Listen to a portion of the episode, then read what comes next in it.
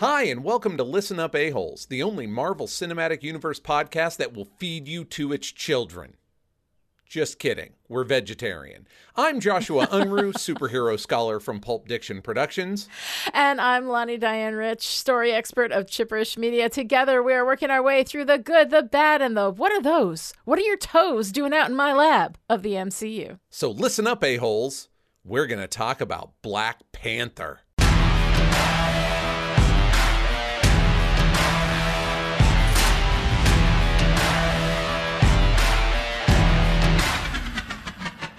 Well, of course, for our four color facts, we have to start with the name of the movie, the man himself. First appearing in Fantastic Four number 52 in 1966, King T'Challa of Wakanda, the Black Panther, was a very purposeful move by Stan and Jack. Drink! to introduce a powerful and brilliant black superhero into the Marvel Universe. He is, in fact, the first black superhero in mainstream American comics. Black Panther is as brilliant as Mr. Fantastic, as physically capable as Captain America, as technologically advanced as Tony Stark. The Black Panther purposefully burst onto the scene as a statement from Marvel Comics. But this statement was not delivered entirely easily. Originally, Jack designed him as the Coal Tiger and had a much more flamboyant costume and no mask at all.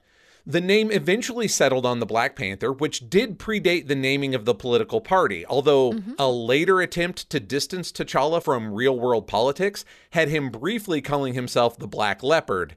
It didn't stick. Did mm-hmm. not stick. And aside from the name, the biggest change was in the costume generally and the mask specifically. Like mm-hmm. I say, we went from a much more colorful, flamboyant outfit with no mask to an all black costume with a panther style cowl. Now, originally from that, though, the cowl was more in a Batman style with an open mouth and chin. Uh-huh. But there were concerns about having an obviously black man on the cover of one of their premier titles at Marvel, and this led them to choose to close the cowl into an entire face mask. There are a lot of ways that the 616 Panther is different than the MCU version, but most of them are pretty tied up in keeping a character interesting over the course of several decades. Mm-hmm. Uh, comic book Wakanda is a lot more mystical. It's also technological, but more mystical you know? Mm-hmm, so while mm-hmm. T'Challa mm-hmm. is not himself a wizard or a shaman, he has access to the magical artifacts of his people. Mm-hmm. In the comics, he spent many years abroad preparing to avenge the death of his father. And I know that mm-hmm. sounds similar to Civil War, but hear that operative word of years abroad, not a right. week or two like in Civil mm-hmm. War. Uh, later on, he married Storm of the X Men. He replaced Daredevil as the protector of Hell's Kitchen. He's mm-hmm. time traveled with the aid of King Solomon's frogs.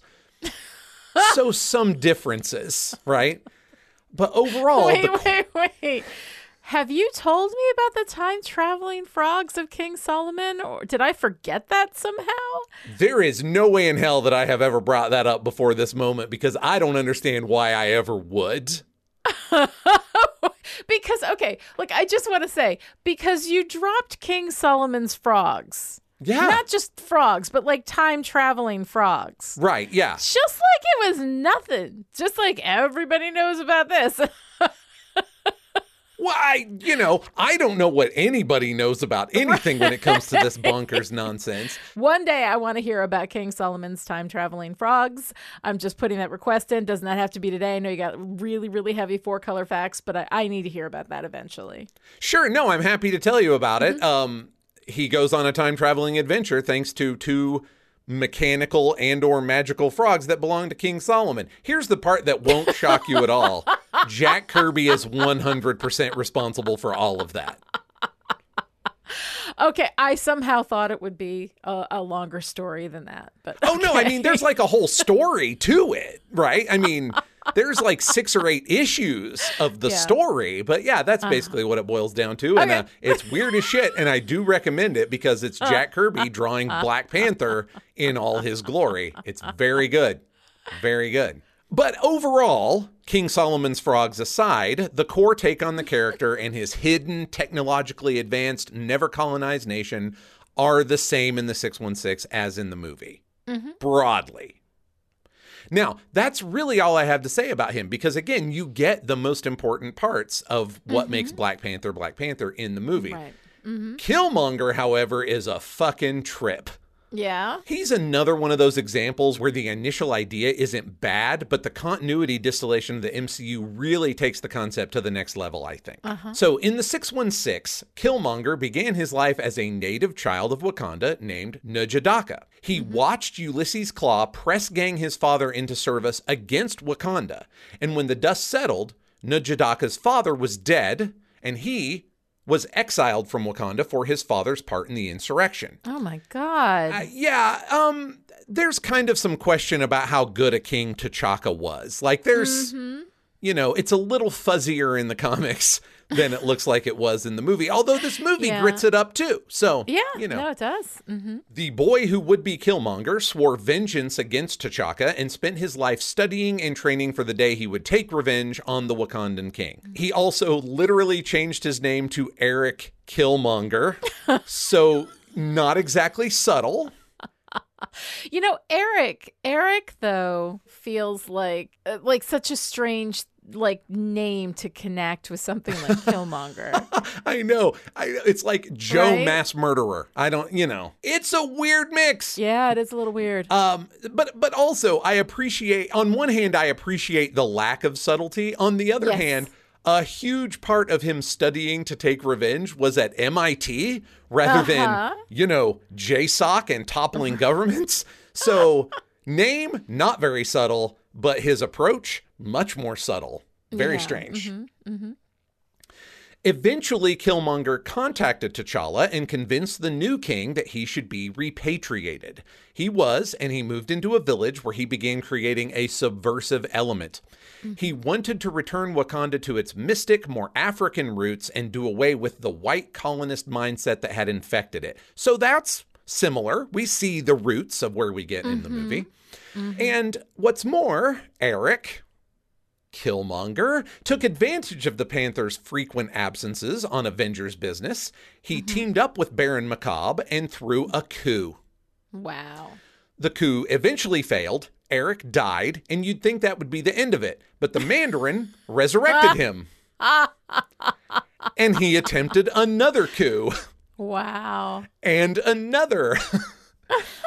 he honestly usually wound up dead after each one of these attempts and would just get resurrected by some shenanigans. Wow. Along the way, he did manage to actually beat T'Challa in ritual combat and ascend as the Black Panther. Oh. Unfortunately, the heart shaped herb nearly killed him as it is poisonous to all save those of royal blood. Mm-hmm. During his last attempted coup, which happened from a neighboring nation he had taken over, mm-hmm. he was killed by Monica Rambeau, who we know and will talk more about in Captain Marvel. Mm-hmm. This time he might be dead for good. And one of the reasons I think that is because, of course, his son witnessed his death and oh, swore Oh, wow. vengeance on the Black Panther, just as Killmonger had done for his own father as a child. So Wow. maybe we got a Killmonger 2 now. Yeah, maybe. Maybe. Shuri. Shuri is mm-hmm. also very different in the 616. She was introduced relatively recently, created by Reginald Hudlin and John Romita Jr. in 2005. Just like the movie, she's T'Challa's younger sister, and unlike the movie, she is deeply jealous of the fact that he gets to be Black Panther. She always wanted to take the trials, partake of the heart shaped herb, and lead her people. But when she was mm-hmm. finally given the chance, the Panther goddess Bast rejected her because of her jealousy and refused to imbue her with the powers of the Black Panther. When a supervillain threatens to destroy Wakanda entirely, Shuri defended her homeland and her then comatose brother as the Black Panther despite being powerless. This selfless act caused Bast to reconsider and imbue her with the powers of the Black Panther. After a lot of other stuff, she dies, and this time it sticks. T'Challa is able to bring her back, but now she's got an entirely new power set that are much more mystical and shamanistic. Overall, she's pretty great most of the time, but I truly prefer the MCU Shuri. I She was feels just gonna say, I love the MCU Shuri. No, yeah, they Yeah. really get her personality down mm-hmm.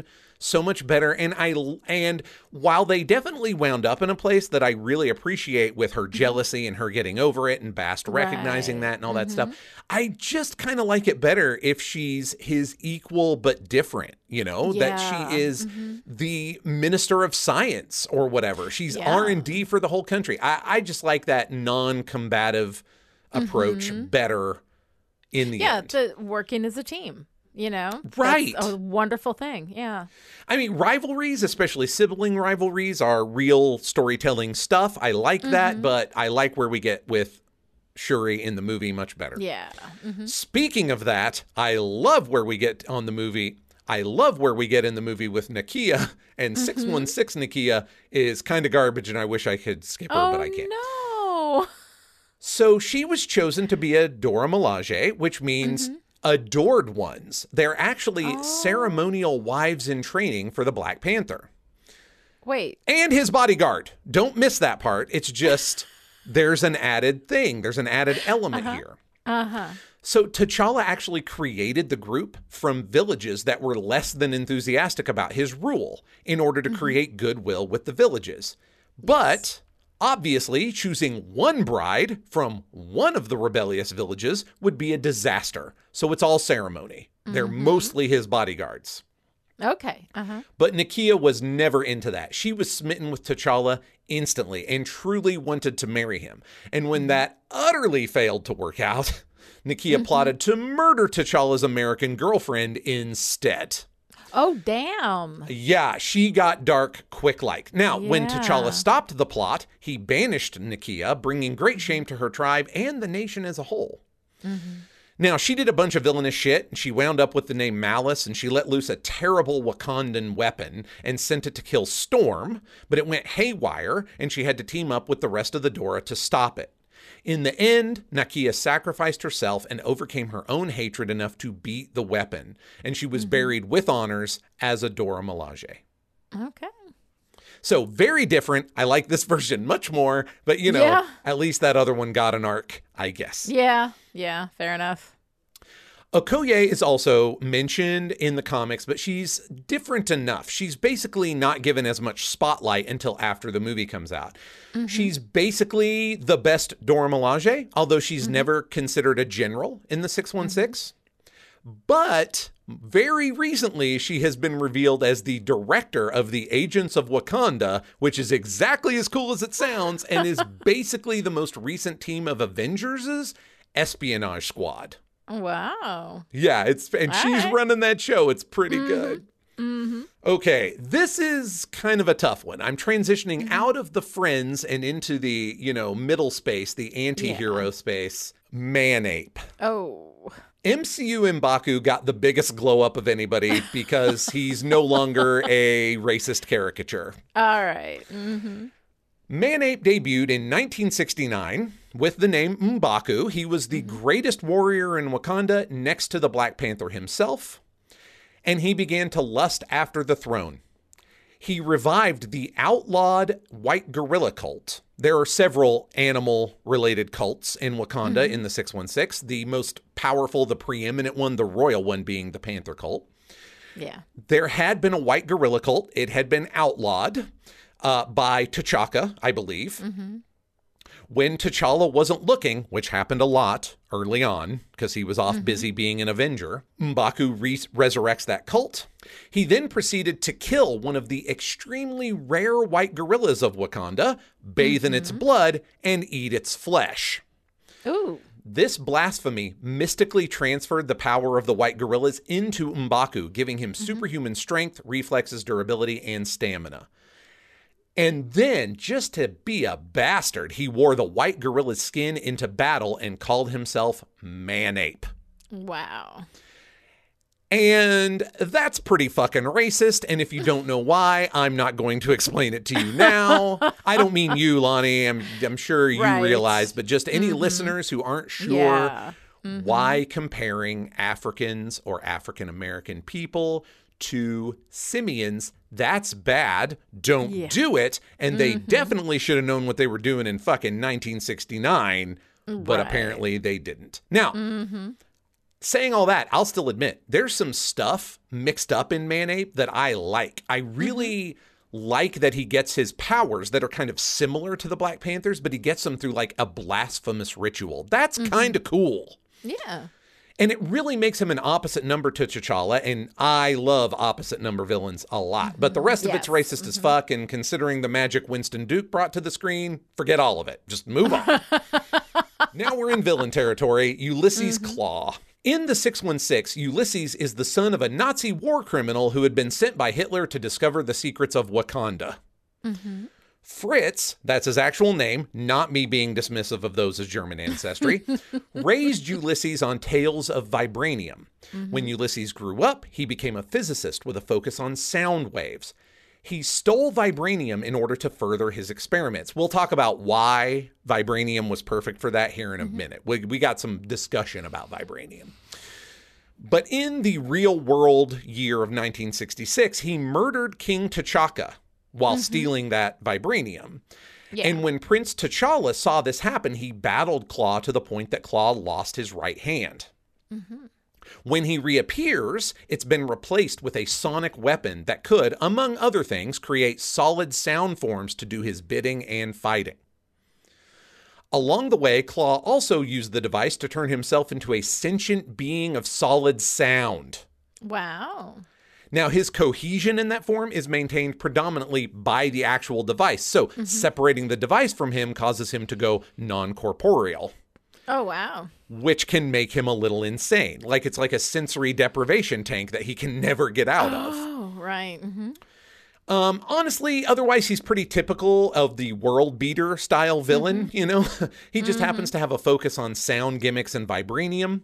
And uh, I love him in the MCU so much more. And I'm sorry he didn't make it out of this movie alive, but I'm quietly hoping that there is like a cohesive sound version of Ulysses Klaue in the future of the MCU. Yeah, that'd be interesting. Everett Ross. We need to give a brief mention to this gentleman. In the comics, he's a State Department attorney that Christopher Priest, the writer who created him, used specifically to bridge the gap between African mysticism and the predominantly white readership. Mm-hmm. That's the whole point. Christopher Priest said as much in interviews that that's why he made use of uh-huh. Everett Ross because he really uh-huh. wanted to do a bunch of African stuff with Black Panther, mm-hmm. but needed mm-hmm. a viewpoint character that everybody could explain stuff to. Not wildly dissimilar to how he's used in the movie after about the midway point, right? Mm-hmm, mm-hmm. Okay, let's chat about vibranium just a little bit. In the 616, there are actually a few different strains of the miracle metal. The first discovered by the Marvel Universe, like not as far as we're concerned, but as far as the internal chronology is concerned, right? Is Antarctic vibranium. So called because it was found in Antarctica. Mm-hmm. It's also called anti-metal because it causes other metals to melt when they're in proximity to one another. Wow. Pretty cool. And also mm-hmm. incredibly dangerous. I can only begin to imagine. right? I mean, just an ounce of it. Like, oh, I just brought Right. this ounce into literally anywhere in the modern world and it's over. Oh, just done. Living vibranium is a recently introduced type, also from Wakanda, not from mm-hmm. Antarctica. Uh, it has developed a rudimentary sentience at the molecular level. Mm-hmm. The Dora Milaje use it in their spears so as to have a symbiotic relationship with their weapons. Mm-hmm. They also use it in some much more heinous weapons, like the one that Nakia turned Malice borrowed and set loose on Storm. So it's basically intensely jan- dangerous, and they rarely even mention those weapons, let alone use them. Now, the much more well known Wakandan vibranium mm-hmm. is a metal of great tensile strength but it's not actually unbreakable per se. Its most impressive capability is absorbing vibrations, sound, and kinetic energy. Mm-hmm. So it isn't so much bulletproof as it steals the momentum of the bullet and then stores that energy in its own molecular structure.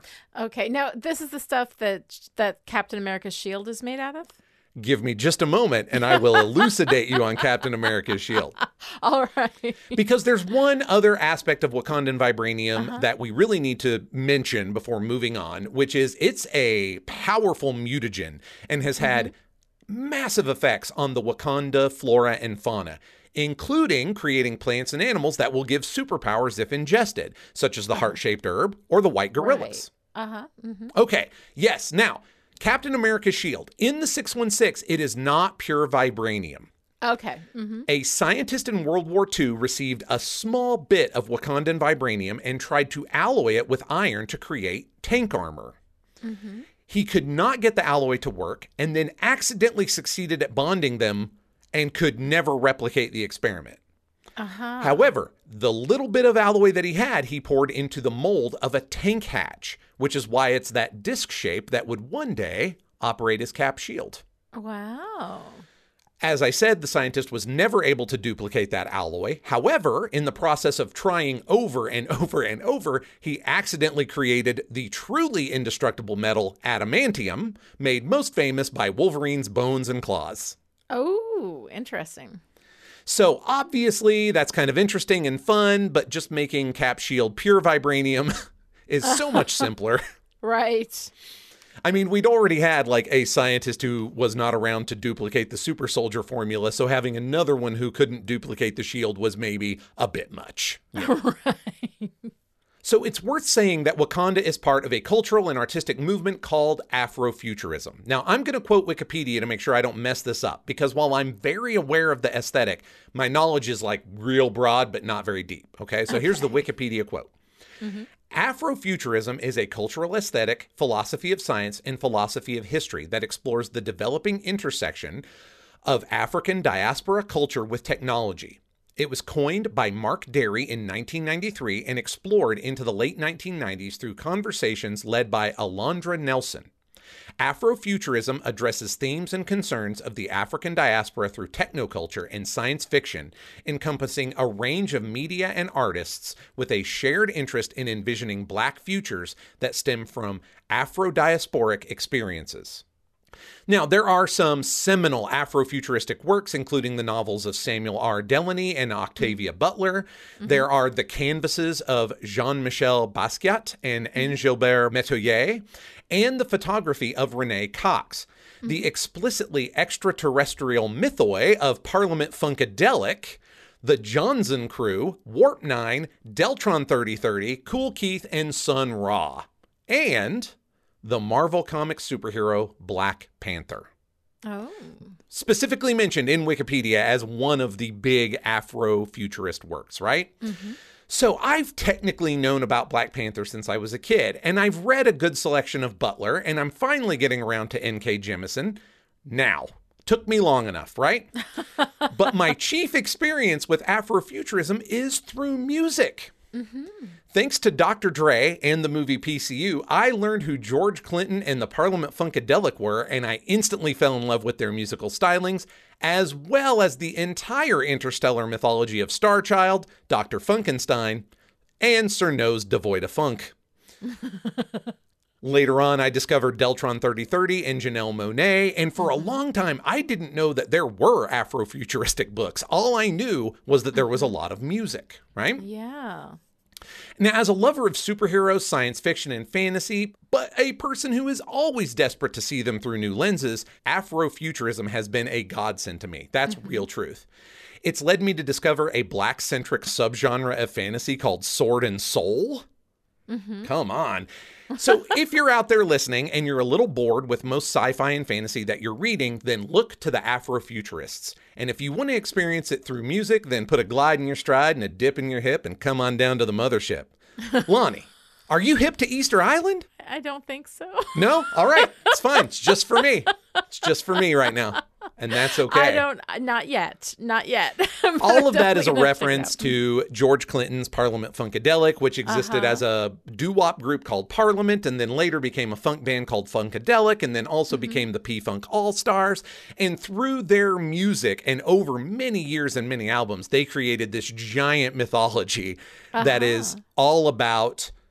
I don't know what else to say besides Afrofuturism. Like, what if what if black people took to the stars from ancient Egypt, and what Uh-huh. if they came back and they still knew more than all these white people? Stuff like that. It's Oh. very good, and like I say, my first real brush with a concept before I even knew it was a concept. I love it. I love it. That's very very cool. Well, I'm I'm really excited to hear all about that. Oh, am I making a P Funk playlist for you now? I think I am. I think I think you might. Yeah, I think we may have to do that. Okay, well, while you're making me that playlist, I'm just going to go ahead into the production history for Black Panther. Black Panther was released on February 16th, 2018. It was written by Ryan Coogler and Joe Robert Cole. Before this, Coogler uh, wrote a few screenplays and directed a few other movies. He's probably best known for writing and directing Fruitvale Station, also starring Michael B. Jordan, and Creed, also starring Michael B. Jordan. So uh, definitely, Coogler is a guy who can sense talent and uh, and keep working with it because uh, Michael B. Jordan is amazing. I've loved him since Friday Night Lights, and it's so fun to see him in this movie. Absolutely, such a so great, so great. He's I mean, amazing. He is amazing.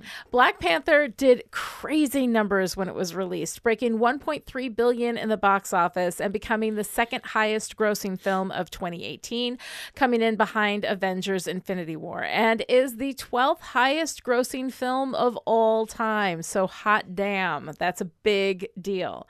Um, as you guys no doubt remember, we were introduced to T'Challa and his father T'Chaka in Civil War.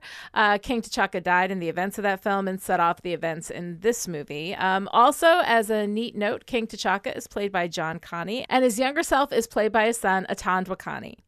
On Rotten Tomatoes, Black Panther has a 97% rating with critics and an unfathomable to me 79% rating with audiences, um, which unfortunately can be explained rather simply. Yeah. Um, for those of you who just enjoy the films and maybe mm-hmm. our podcast sometimes and don't live online quite as much as I do mm-hmm. and Lonnie does, yes. you may be shocked to discover that within every fandom there is a dark, rotten heart.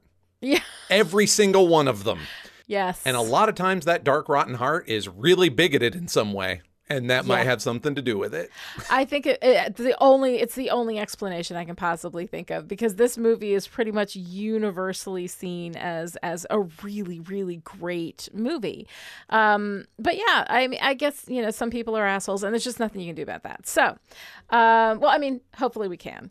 hopefully we can. I have to believe we can do something about that. But anyway, um, so narratively, um, in this movie, we've got two lines of conflict basically running through this story.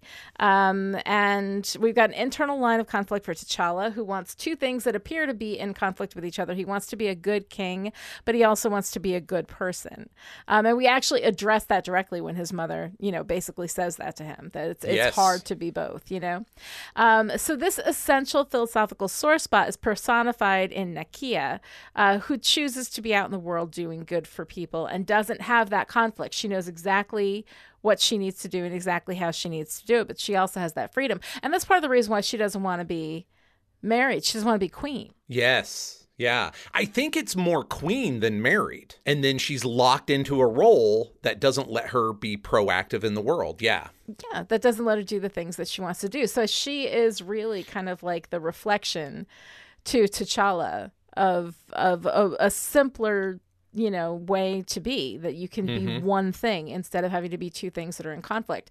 Um, so i like that. Um, but then we've got this external conflict which really starts when he goes after ulysses klaue in in korea like some 36 minutes into the film you know? Um, i give this a pass though because we have the uh, internal conflict at play for t'challa before this which holds up the structure. And this external conflict really reflects that internal conflict you know yes, gives it something absolutely. to like to to grind with right um so and then we have the internal conflict essentially made flesh and killmonger you know um so Which also, is my favorite superhero shit. I mean, people who've yeah. been listening to this know all I want is internal conflicts externalized into things that superheroes can punch because exactly. that is how the story works. it is a really really great way to tell a story. And so we we do that here really really nicely. So while narratively it's not um you know it's not traditional I, I, think it still works because we always have a conflict in the air at one point or another and it's always a strong narrative conflict. Um, so the internal conflict starts at the beginning and then resolves a little bit earlier. The external conflict starts a little later and then resolves at the end. So i think overall it really works. We do however have not one but two prologues. Ooh, yeah, we do. all right. Now, as you all know, I generally take issue with prologues, but in this instance, I think at least one of them serves a greater purpose. I Um, agree. I agree. Yes.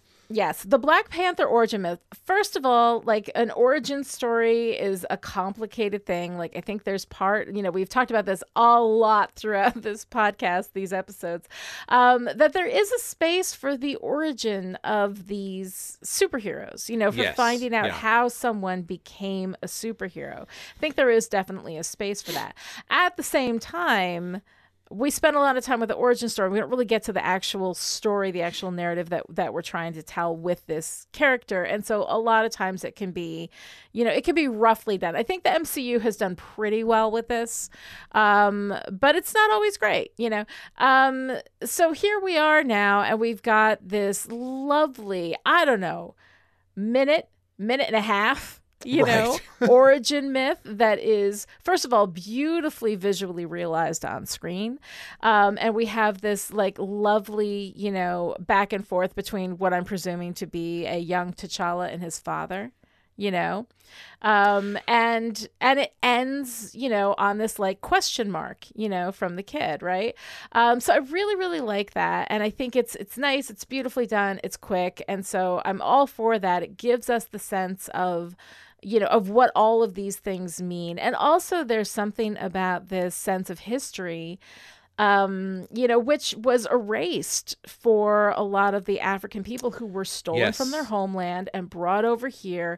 They were denied that history. And so there's something about that that just resonates so beautifully and so wonderfully in this story that i actually really love that prologue. So i would defend that prologue I think This- that it's yeah. bigger even than how well it's executed. I think it really centers the Mm-hmm. narrative outside of our usual experience. And by Yes. our, I mean American moviegoers, but especially white American moviegoers, Mm-hmm. right? Like um in a way that was done I, a little more whitewashy, but you can still see kind of a, a similar seeds, like in The Lion King. The, the Mm-hmm. I have not seen the air quotes live action one. I mean the animated one Yes. from many years ago, where we really did some mythological stuff to Mm-hmm. recenter this as clearly not a traditional American narrative. You know, right hmm this is Wakanda's in the beginning, and while we probably could have survived without it, uh, it actually I really feel like it adds it's. It's not really part of the main narrative, but it also feels like a really good jumping off point for us to understand the weight that is settling on T'Challa's shoulders from Jump. Well, right. And I also see it as a commentary of like what has been taken away because it is really like we have this conflict between this very protected, right? Not colonized African nation, you know, untouched, right? That that wasn't that didn't have its its myths and its history stolen, you know, from the people that were yeah. stolen from that land, right? And then we have this this African American experience, which is which is so different, right? It it, Mm-hmm. it screams of that loss, you know, um, and so it feels like to me it speaks very strongly to these thematic things that we're playing with in this movie. I love it. I mean, and you know me, I hate a prologue. I hate prologues, man, but I I, I kind of love this one, and I think that it definitely earns its space, and it doesn't take forever to do what it's doing. It's very very quick, and I really I think it's beautiful. I think there's a million reasons why you can defend that prologue. Yeah. Um, and my my last one, which will stand in contrast with the other prologue, is that while it's not technically part of the main narrative, it does serve the main narrative. It absolutely does. It absolutely does. I think it speaks very strongly to theme. And the other one, Eh, it doesn't exactly. We'll we'll talk about it. It doesn't subvert the narrative, but it could have been done better differently. I'll now hush so you can describe it. right. I mean, basically, you know, this is with uh, with T'Chaka and uh, Prince N'Jobu, right? Um, and the pursuant imba- abandonment of Eric. So we get like all of the backstory that happens with that, where T'Chaka uh, comes in to check on um, Prince N'Jobu, and then discovers that he has, you know, um, has betrayed Wakanda and has sold some vibranium and um, and all of that, you know, um, and then ends up killing killing him, right? You know, and um, leaving. Uh, uh, the, then, of course, Eric is left with you know, with nothing, with no father, and you know, in the middle of of like not a great life situation, you know, and Um, a heritage that he can never access, that he's aware heritage, of yeah. but can never access, can which never is access. Yeah, much more in line with Mm-hmm. the African American experience. Uh, so, I mean, that is speaking to some of the theme, but we didn't have Yeah. to get it here.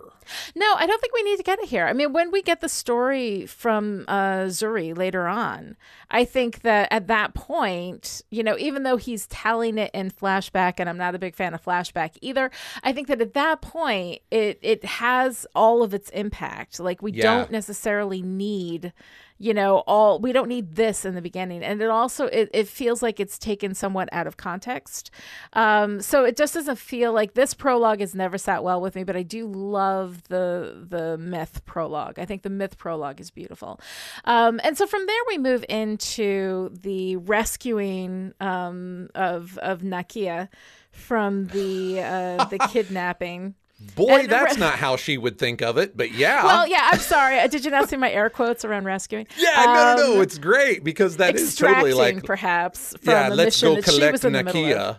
Yeah, and Exactly. Nakia's like, you're fucking up my shit. Go away. Exactly, Yeah. exactly. Um, so it's really wonderful how we move into this with Nakia and we have Okoye there, and just the introduction of these characters. I actually um, had made a video um, for my my students, and I'll, I'll link to this. I'll I'll put a link up on on I'll put it up on YouTube and put a link in the show notes for you guys, um, for those who are interested. But the the introduction of Nakia and Okoye in Black Panther versus the introduction of Black Widow in Iron Man 2. Um, I, I cut the scenes together and the Ooh, the Lord. shock of the difference in the way that I mean Black Widow is um is is seen clearly from a um uh, you know from a, a male gazy kind of perspective she can never wear a shirt that is not unbuttoned down to you know mid navel. Um, she fights in this stuff that is absolutely skin tight. The shots are always looking down her shirt, you know, or like objectifying her body. Um, and she tends to you know take men out with her vagina. Like she does this thing where she like throws herself at them and locks their face in between her thighs and spins around them a couple of times. And I'm like, no. I do not accept this. you know, it's fucking ridiculous. And like, yes, I understand that it's like a wrestling move or whatever, but you know, I don't care what you say. There's a specific reason why we have Scarlett Johansson do that, and it's not because of athleticism or whatever.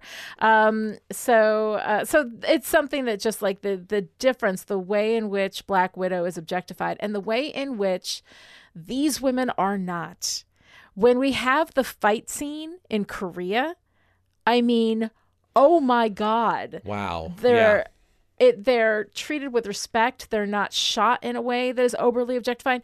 Yet they are still beautiful. But when you see Okoye go flying down the stairs in that dress, if she's not a goddamn superhero in that moment, then superheroes do not exist. I'm sorry. Um, she's unbelievable, and and the way that these uh, these characters are treated, the way that they're written, the way that they are respected, you know. Um, it's uh, like it honestly for me was one of those experiences where I sat down you know, as a woman. And I can't speak to what the experience of Black Panther is, you know, from a Black perspective. Um, I imagine it to be somewhat similar just this sense of i am i am watching a character that is you know from my group that is not being slapped you know?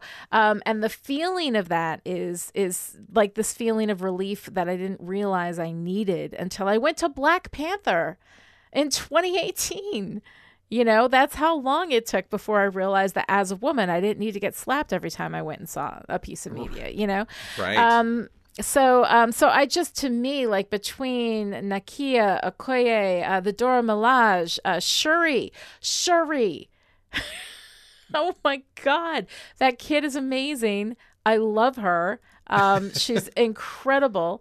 Uh so all of these characters like all of these uh, female characters are just phenomenal to me and every time I watch them you know it's it's just incredibly powerful to to watch these characters.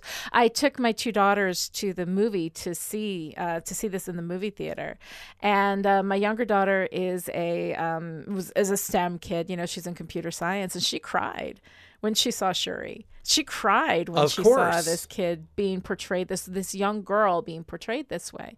Um, it was an incredibly powerful experience for me. And we are going to talk a little bit. We're going to um, reference some some writing from uh, Black media critics who've talked about uh, Black Panther and the Black experience of seeing it and of engaging with it critically, which is something, of course, that Joshua and I cannot speak to. Uh, so we are definitely going to get to that. But I just wanted to kind of like open with how, as a woman this was an incredibly powerful movie for me to see, especially with my daughters. honestly, it is. I guess my reaction to the powerful women in this movie is mm-hmm. similar to my reaction to the powerful black presence in mm-hmm. this movie, where mm-hmm. I am so aware of the problems, you know, that usually infest media that I could enjoy the fact that this was different. I could appreciate mm-hmm. the fact that it was different and that it wasn't going to slap my friends Yeah. and family in the same way that so much other media does. But that's about it. Like I'm kind of enjoying that at arm's length. I just mm-hmm. can't experience it the way that you get to experience the women and that our black brothers and sisters get to appreciate the representation. Yeah, I mean, I, I remember that YouTube video, right, where this one guy was like, "This is how white people feel all the time." All the time. yes. And, uh, Except that we don't. We don't because we never had to experience having that denied to us, and that's Well, different. You know, I mean, let me tell you what. That Yeah. video hit me where I lived because I was like, it. damn, you're right. I do feel like that all the time. I'm a straight white man in America. I swagger where I want to swagger and don't even think about the fact well, that I'm we don't have to think about it, right? That's the thing. Like, Exactly. we don't have to be. We're not aware of it, you know. In general, I mean, I, I like to think that we are getting gradually a little more aware as we move through the world. Um, but uh, but yeah, like it's it's. uh, But it was so beautiful. I loved. I loved watching that guy respond to that. You know, just looking at the movie poster you Yeah. know and to see that joy it was it was really honestly out of all of the things all of the experiences of black panther that was like one of my favorite parts of this whole experience you know of It's probably as close as out. I'm ever going to get to actually experiencing that feeling. Like that Yeah. vicarious feeling through yeah that man's reaction is probably as close as I'm ever going to get to that kind of transcendent joy. well Uh, it's it's yeah. wonderful to see it and the thing is is that we've got black men writing you know black Yep, man yep. directing right when you've got when you've got diversity above the line and diversity with power above the line you know um Yeah. it makes It's not one person in the writer's room. it's not It's the writer's person. room. It is. It is. And i think that that makes such a difference. And um, to see ryan coogler not just write black characters like that but be able to write and respect women like that. Yes. um that was that was really like a powerful experience uh, for me. Um but that said overall i mean i think we've got a really strong superhero story here you know um so I, why don't you talk a little bit to that about how is how does black panther work for you as a superhero story Well, I, I've mentioned before that superheroes as a genre, for lack Mm-hmm. of a better term, are extremely malleable. Uh, they go with everything. We, Mm-hmm. Yes. We've seen a bunch of that in the MCU, right? Like Mm-hmm. already, we've got superheroes at war, we've got fantasy superheroes, space opera superhero, you know, just uh, coming of age, you know, friendly neighborhood superheroes. We've really had it all. And from that perspective, I really, man, this is kind of hard to say. This is not that superhero-y a movie, you know? Um, And yet, it very much is because it does that externalizing of an internal conflict better than almost every other MCU mm-hmm. movie, honestly. Mm-hmm. Um, I mean, we of course we get that with a lot of the opposite numbers like Obadiah Stane and the Red mm-hmm, Skull and stuff like that, but it just doesn't it just doesn't land like this does. yeah Um, so from that perspective, it's probably one of the best superhero stories in the MCU, even though its superhero ness is a little bit on the down low because it's going on underneath this political intrigue and and stuff like that. You know, uh, yeah, it's. I, I can sort of appreciate. I sort of have to hold like the the two halves and it. You know, I was talking about like that alloy between iron and vibranium, right? Right. And that that was so hard. Uh, superheroes alloy with everything, but they don't alloy with everything smoothly or perfectly or as well. And this is just that perfect meld because I feel like it's both not a very good superhero or not centered on superhero stuff while also being a fantastic superhero story. Right. Mm-hmm. Yeah. No, I love that. I think it's it's just it's an incredibly powerful movie. Um, and it's one of these things like I've watched it a number of times because I teach it in my class um, every year, um, and we we always have really interesting and good discussions, you know, surrounding it. Um, but it's it's a good story, you know. Um, Yes. but it also it also talks about like really deep and powerful themes and one of them is you know is the idea of the sympathetic with a question mark antagonist right in killmonger and that there are there are certain things about killmonger that you look at him and you're like i get it like i understand like i understand Yes. the anger. I understand the perspective around it. You know there's this moment where um you know when he's when he's going in at the our introduction when he when they break into the uh, museum and they they take the vibranium right? And he says how do you think your ancestors got those? Did they pay a fair price? Or did they take it? Like they take everything else right? And in that moment i mean i think you got to hand it to him. Dude's got a point No, he's right. Yeah. Mm-hmm. There's definitely a place we get to where the point is not enough to keep going, but that's why he's an antagonist. But that's know? why he's a, well, not just an antagonist. He's also a villain. They're not necessarily always the same thing. True, right? very There's true. a point like where an antagonist is simply the character who blocks your protagonist from getting what they want, but a villain is a bad guy. You know, a villain is Yes. the person who's doing this. And sometimes, like even reasonable perspectives taken to extremes um you know can be villainous. You know that's when they that you go too far. That's when ends justify the means. Um and one of the articles that i read was written by steven thrasher at esquire called there is much to celebrate and much to question about marvel's black panther. Um and before i get into thrasher's thoughts on killmonger i just wanted to share this one little excerpt which is a passage that just really touched my heart. Uh, thrasher writes a consequence of seeing one black character in a diverse cast sends the message that black people ought to get as close to white people as they can and not turn to other people of color if they want to develop intimacy, love, and power. This is not a problem in Black Panther, in which nearly every touch, every relationship, and every plot point exists to build connection between black characters. Um, and I loved that insight that because we look at the stories that we're told you know we look at what we see the representation that we see and and that's what those are the messages that both explicitly and implicitly tell us Yes. how we should live our lives, what is right and wrong. And the idea that black people, because they only saw themselves represented in the context of white people and white mm-hmm. stories that they had to get as close to to white people as possible in order to have a place in the story you know? And the idea that they don't have to do that that black panther says no you know this is about this community. This is about our connecting to each other. Um, i really loved that and i loved that um, from thrasher. I thought that was really nice. But anyway back to killmonger. Uh, thrasher also writes killmonger wants to use wakanda's weapons to stop the suffering of black people globally and we the audience are manipulated into rooting against this because we live in an ideology in which nonviolence is always expected of black people no matter what um and i think that like i I, I really appreciate this perspective because I do think that that is a um, like a cultural expectation that is put on on Black people um, to quietly, non-disruptively, you know, ask nicely for their equality, and then we'll think about it. You know, um, and I think that that becomes uh, really incredibly frustrating after a while. And I can see how, in the context of this movie, you look at Killmonger, you know, at what he has experienced, at what he lost, you know, by being taken to America and then cut off from his heritage, you know, from his birthright.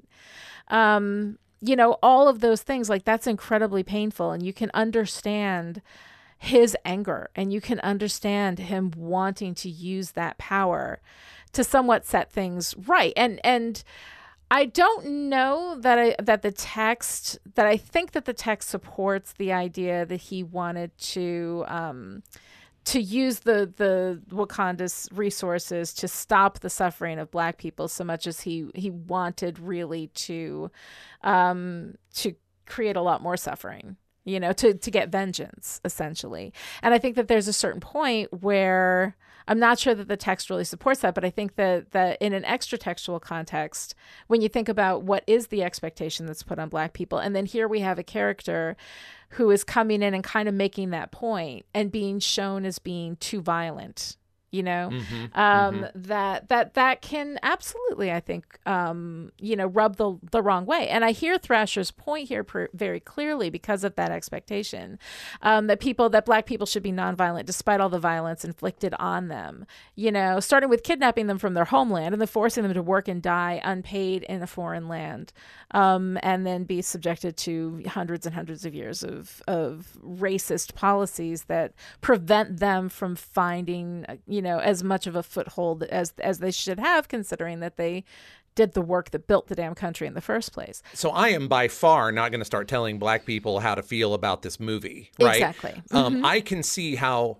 the real world impressed upon Thrasher to the point where he got that from this movie. I do mm-hmm. think that he's actually kind of pulling an extra textual message from the film as well though because mm-hmm. of that like yeah. uh, i think i agree with you very seriously that the text itself does not necessarily support that particular read like mm-hmm. his willingness to use violence is not the problem with Killmonger, or at least not the primary problem, because well, we watch yeah. many other characters that we consider to be heroic yes. use violence in this Absolutely. movie. Mm-hmm. Um, I mean, including some people who live kind of on the line, like T'Chaka. You mm-hmm. know, like mm-hmm. he did one act of violence that that you know in the moment needed doing to save a life, right. but then mm-hmm. he did a further act of violence to his nephew that ruined his life. You, you know, right. like mm-hmm. we yeah. watch heroic people use violence in a way that we feel is uh, worthwhile, like trying to capture mm-hmm. Klaue. Klaue should face Wakandan sure. justice, right? Sure. And then mm-hmm. we see T'Chaka in the middle, and then we see Killmonger at the far other end of the spectrum. His problem is not the use of violence; it's that he is exploiting Wakanda. Yes. He is colonizing Wakanda Mm-hmm. He is not allowing Wakanda into himself. He is injecting himself into Wakanda, and I see this like all over. I mean, they do make some of it explicit uh, that mm-hmm. That I think it was Shuri who specifically said you're using their tactics against yes. them, and. Yeah. That swallowing of the poison pill in order to kill somebody else right. is always kind of a, a flag in superhero fiction that that person is not going to go the distance as a hero, you know. Right. Um, and I think you see it all over because he wants to become king so he can mm-hmm. use Wakanda, but as soon as he's king, he is burning he starts a place to destroy of, it. Yeah. He just destroys it from the inside out. And mm-hmm. some of mm-hmm. it's really overt, like burning yeah. the heart shaped herb, yeah. which is very much a topple government's move. Like we take the authority and then we slam the door behind us. Mm-hmm. Uh, he doesn't mm-hmm. plan on there being another king after him. Yeah, no, he is absolutely doing that. And also, I mean, he's like, we see the way that he treats women. I mean, when we're talking about the way that women are treated in the movie in general, Killmonger is, um, is really you know, super misogynistic in his treatment of women. Um, yes. and uh, and he abuses the Wakandans themselves. You know, um, so he is he is harming he's harming other black people. He's harming you yes. know the his african heritage where he came from. He didn't get to have it so he's burning it down for everybody else. And so that's where i think that he he crosses that line you know into real villainy. But i think that there is you know, there there does feel like I, I, I see I absolutely see Thrasher's point, you know, in that here we have a black man using violence and we you know and we condemn it. we condemn villainy. it out of hand Yeah. out of hand condemn it. Yeah, I think that there are, you know, there are reasons within the text to to say that Killmonger is is not a good dude, not a righteous dude. Um, but extra textually, I can see how that can grate. You This know? is also part of the reason that I hold him up as one of the best, if not the best, Yeah. villains in the entire MCU because he has a point of view that Yeah. we can sympathize with. I, I mean, it's not dissimilar from Adrian Toomes. Like Adrian Toomes has a point of. I said Right. myself, I'd be on the crew through 3 quarters of the plan. I'd be on Killmonger's crew through a chunk of the Yeah. plan. Like you Yeah. know, um, but once I, I'd like to believe that once I saw him despoiling the place, yeah. that is only in this position where it can be helpful because it has never been spoiled. And his Right. first action on every level is to despoil it. Yeah. Mm-hmm. Um, yeah, that's too far. It's too far. Yeah. Yeah, it's it's it goes too far. Um but he's a great he's a great villain because you can understand him. Yes. You know, you can see where he's coming from. You can see that anger is righteous. It is justified. The behavior that comes from that anger um goes and hurts the people that, you know, that uh, were already um, you know, um well, I guess I guess Wakanda wasn't, but I mean, uh, Wakanda was surrounded by countries that had been colonized, that had been Yes. treated this way, and did what it had to do to protect itself from that. Um, Well, to a point, right? Yeah. I mean, that's that's the question. Is I think the answer that everyone, including T'Challa, arrives at is we should have been doing more. Mm-hmm. But then the question becomes, when should they have started doing more? Right? Because at a, at, a, At at, one level they had to protect themselves. When, but then they got into the habit of protecting Mm-hmm. themselves. And and I mean, I think that's why you see T'Challa moved to a different Mm-hmm. position by his interactions with Killmonger. Yeah. Like Yeah. he agrees with the outcome, but cannot agree with the methodology. with the methodology, exactly. and that's huge. That is Yeah. that's huge for the character arc of T'Challa and for the country, right? Mm-hmm. Right. But it's also huge for giving Killmonger that nuance. Like our hero looks at him and says, "Yes, but not like this." And that's a big deal narratively. Oh my god, no, it's wonderful. I love that. You know, because because we're not saying that his you know, his idea or his perspective on it is wrong. It's it's his methods, you know. Yes. Um and Which are our methods. Yeah. Oh yeah. Yeah. Yeah. Take a look in the mirror, white America, you know. Exactly. Exactly.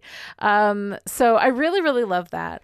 Um, and I gotta say, I, you know, I like, I love Martin Freeman, right? I love the character of Everett Ross. Uh-huh. Um, I loved having like, you know, a white guy being in the support role, you know, Yes, and like yeah. helping them. And, but they also, you know, First of all, reverse racism is not a thing. Go look it up and do the research. But anyway, um, it's not a thing. So it's that's not what's happening here. But it's not like we're like, oh, give white people some of their own medicine. It's that here we have this variation in the way that white people are usually um, portrayed. And even in that, there's no sense of we're slapping the white guy. Don't scare me like that, colonizer. It's said, it's hilarious. And it's said with affection. Like there's still affection. Shuri, you know, and Shuri, great, another white boy for me to take care of, right? Because we also we also know that Bucky Barnes is hanging out in Wakanda right now.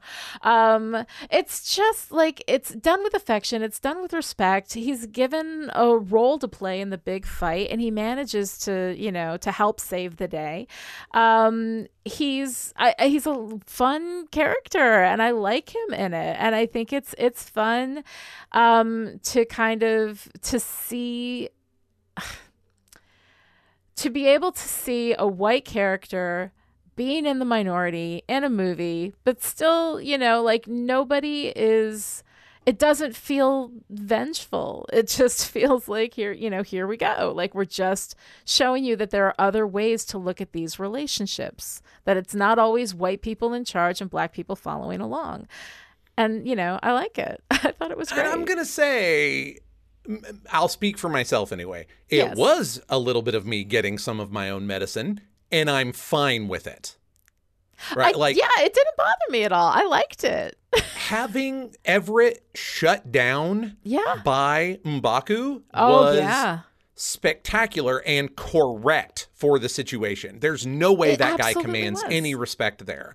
Um, Yeah. And Shuri is barbed, but jokingly. I mean, you know, Yeah, she's she says what she means. She gets his attention right away. Yeah. Um, but does not continue to dehumanize them. Like does it once. No. Listen, get it, get a bead on where you are.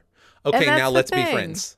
he gets he gets way better treatment in this movie than minorities have in you know predominantly white movies throughout history which So, I think is also a message worth sending. I, I mean, like that that it doesn't have to be retributive, and Exactly. and the white person being a little uncomfortable in their situation is not itself inherently retributive. No, I don't think that it is at all. I mean, I, I really, I liked it, you know, and um, so I didn't feel like that was. I mean, not that, not that, you know, we couldn't use a slap or two. You know what I'm saying? Like as white people, I think there's a there's a lot of awareness to be had to wake up to.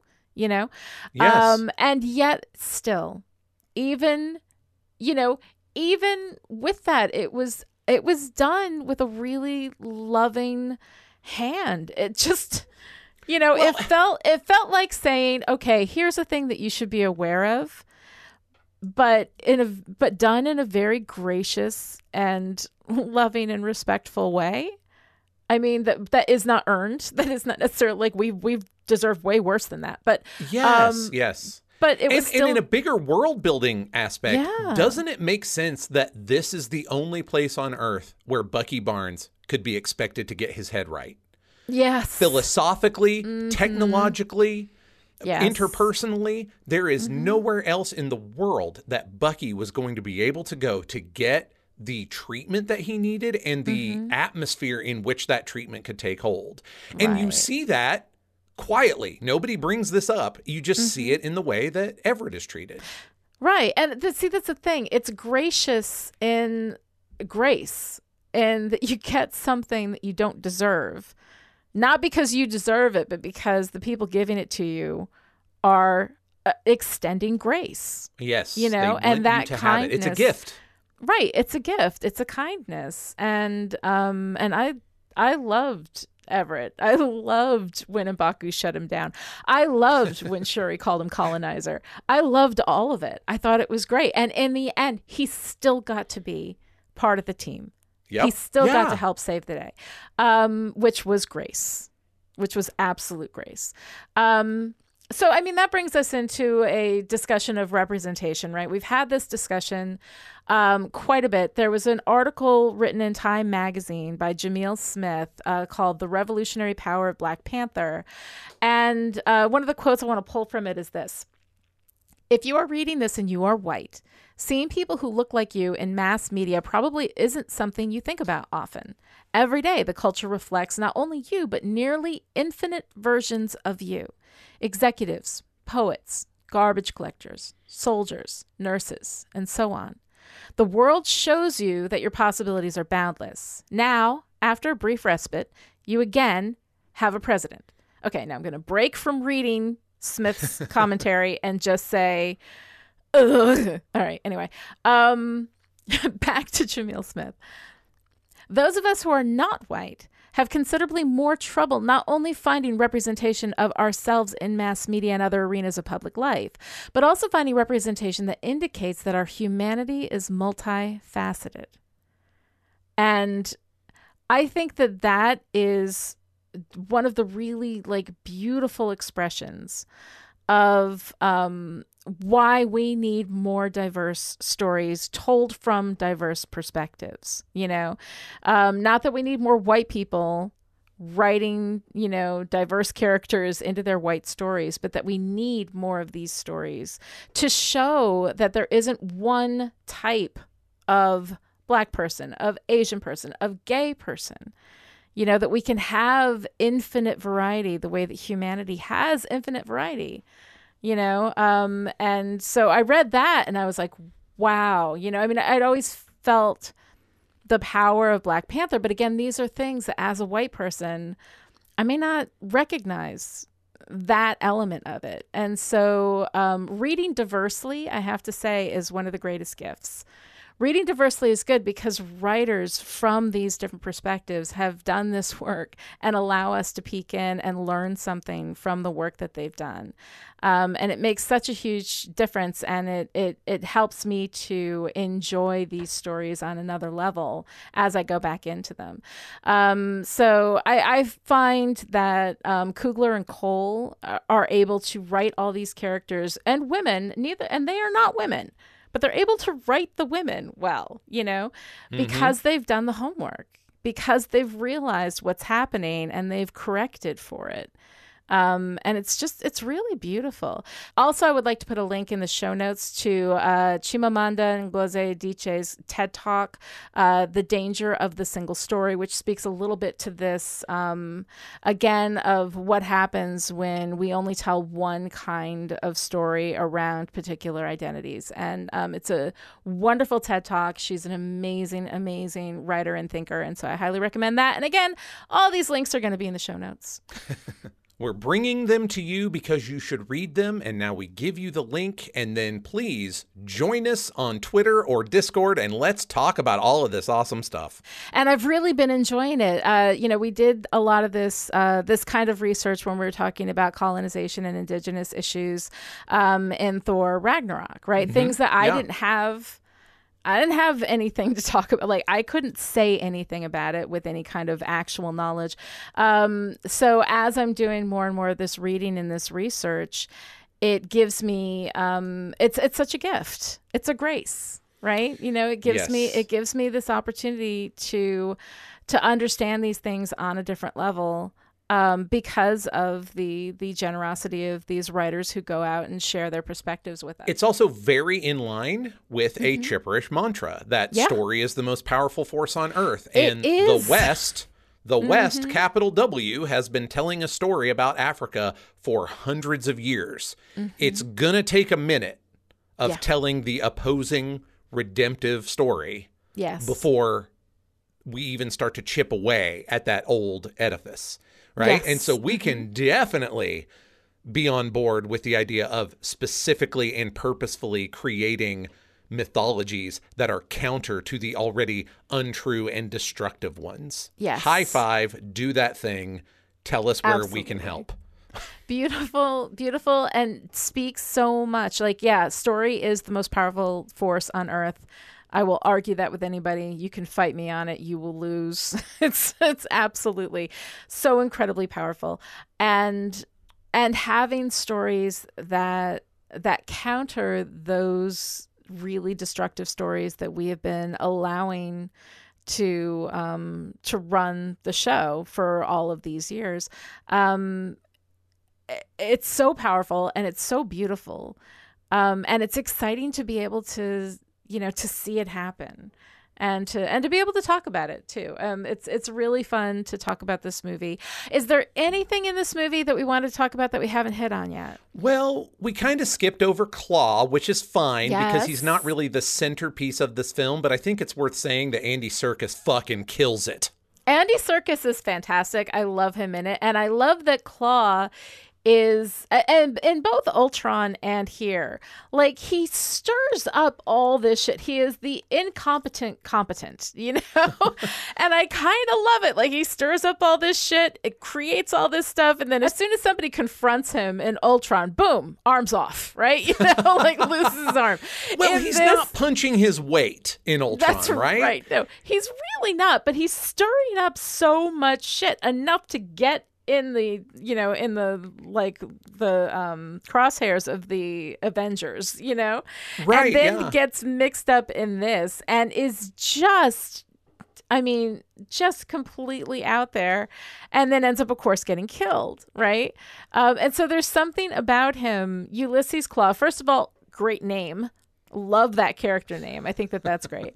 um, and uh, there's just something about him that is is so kind of fun and fascinating and yet he is the guy in every movie who just fucks it up you know just like yeah. makes a big mess of things you know he it has a trickster like, energy to him He does. He really does. Mm-hmm. And I was going to say, I think that that trickster energy really works against him in Age of Ultron because he's Yeah. not in control of that situation. Yeah. And it really works for him largely in Black Mm-hmm. Panther uh, because he is so in- as intimately familiar as an outsider can be with Wakanda and the way it will react and how much vibranium's worth and all that stuff. It's Yeah. not until someone from inside his own crew that he underestimated. That's what does him in. Mm-hmm. Yeah. You know, and he even says it right before he dies. And to think I just took you as a crazy American. Right. Oh, somebody out tricked the trickster. Okay, now this makes sense. Yeah, it's right. really now great. it's fun. no, he's he's absolutely fantastic. And I would also like to give a nod to Angela Bassett as Ramonda. Um, yes. Because Well, Angela you were Bassett speaking about the powerful presence of women Yeah. Mm-hmm. in this movie. And everyone's respect and deference to Mm-hmm. to what to what Angela Bassett is bringing to that role as Ramonda. I mean, she acts like a queen mother. She does it. She kills Mm-hmm. Yeah. it all the time. Yeah. Even when she's breaking down over T'Challa, we get it. Like we see it. Um Oh, well, and then she backs. goes and saves the fucking day, right? She and Nakia run off, you know, and, and end up, you know, going to M'Baku. And then, of course, finding T'Challa and bringing him back and all of that, which is amazing. Um, so, yeah, I mean, and, and that is. Uh, like a really wonderful, like powerful moment for them. And then, oh, and you know, we didn't even really talk that much about Okoye. You know, I think when we did our hot take, we talked about this a bit. But I mean, like her struggle with her loyalty to the crown, you know, versus her loyalty Yes. or loyalty to the throne or the loyalty to the- the man. the throne, the man, the nation, the people, Yeah. her love, her Yes. fiance, who she is deeply conflicted, and Yeah. almost none of those things should actually be in conflict with one another. And yet, right. she is she really is deeply conflicted almost from the minute Killmonger Yeah. walks into the throne room, and yet she always knows what her next step is, right? It changes. Mm-hmm. The context changes it, but Okoye is never at a loss for what to do next. No, she's it is a powerful presence. But it is such, I mean, it's such a difficult, you see her with that horrible choice that she has to make. And she's like, I pledged my loyalty to the throne. Like, Yes. you know, that's just like, that's just what she did. And he legally sits on the throne. Like, he won the battle, you know? Mhm, and mhm. so her having to wrestle with that is really difficult. And then, of course, her having to go up against W'Kabi. Uh, W'Kabi, though, like I I've never liked him. I've never felt that he was worthy of Okoye. I don't think that they played up that romance. Like I think you could watch this movie and not realize that they were together.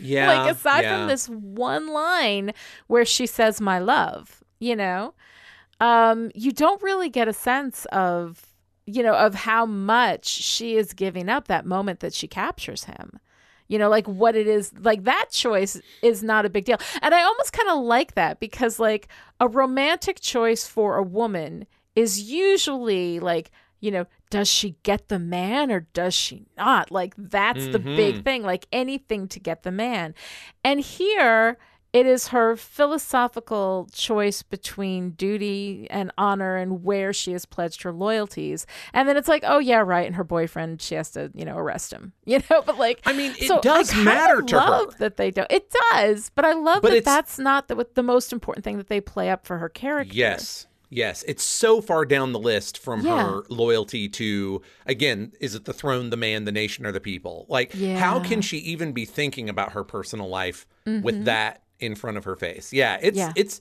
that is its own quietly subversive approach to a woman character. It's And great. I love it. What that does for female stories, that the man isn't the most important thing in all of the universe. Um, kind of love it. I kind of dig and it. and that the man in that particular situation is the one who is making poor choices because he is governed by his emotions. Yes, exactly. Exactly. Oh God, it's so good. Every time I watch this movie, I like it more. There's more every to it every single time. time. Every time I talk about this movie, I like it more.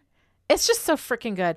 Um, I think it's wonderful. But now we have the very, very difficult decision of going through this whole movie and figuring out what's your favorite part. This is really hard, actually. It is. Um.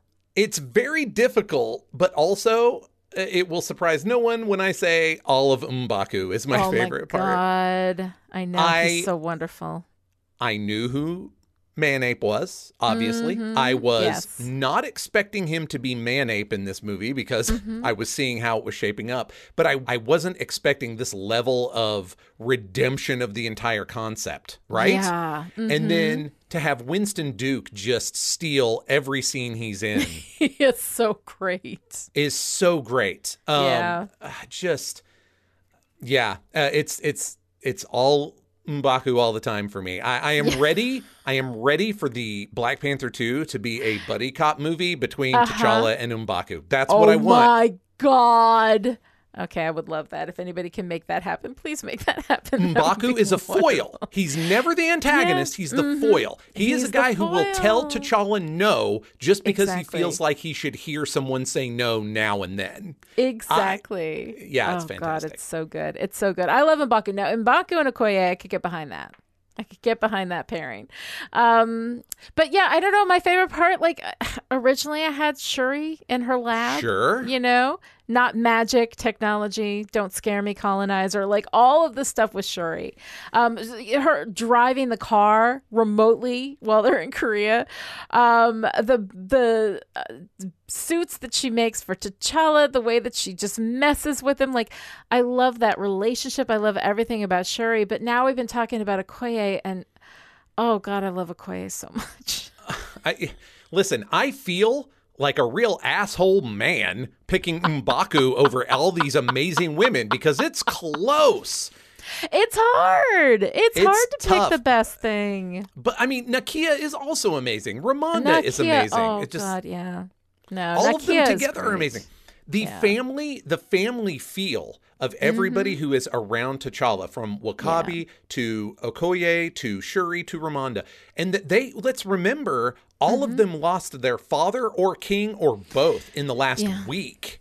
Yeah. But they but they recognize they have a particular thought and feeling about what Mm-hmm. death is for their people, and they're not as cons- they're, they're sad they won't see him, but they're Yeah. not worried about it. They're rallying around to try. I'm sorry, I'm I'm disrupting your favorite part because these women are amazing. No, but it's all my favorite part. Like it's so hard exactly. to do. And the thing is that like, you know, Black Panther, when we think about Black Panther, we think about like, you know, what a great moment this is for black people in America to, you know, to have a movie that is for them and that shows them in this wonderful, you know, variety and all of that. And I, I love what it does for women. And there's so many political statements being said in Black Panther, and there's all of this stuff. But aside from all of that, which is enough, which is wonderful, Any it's one of those things would be good- enough. exactly. It's just a good goddamn story with amazing characters. Um, and h- picking the best part is so hard.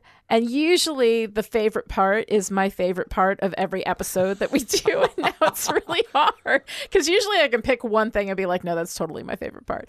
Um, but it's it's a really difficult choice to make um, in in this movie because it's just so great.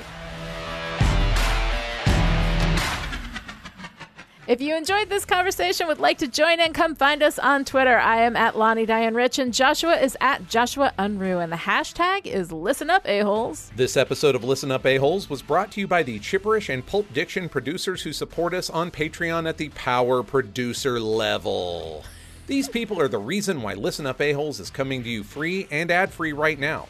So thank you to our March producers, Sarah, Shelley, Kristen, Kevin, Alice, Erica, Abigail, West, April, and Jonathan. Thank you, producers, and to everyone who supports Chipperish Media or Pulp Diction Productions. This message is for you. You have fought with honor. Now yield. Your people need you. All right, to find out how you too can support Chipperish Media or Pulp Diction Productions, our Patreon links are in the show notes. Other ways to show your support write a great review on Apple Podcasts, tell your friends about the show, or pull a Shuri. Take something that works and improve it. Thanks so much for joining us for this episode of Listen Up A-Holes. We'll be back next time with our discussion of Avengers Infinity War. Until then, great. Another broken white boy for us to fix. This is going to be fun.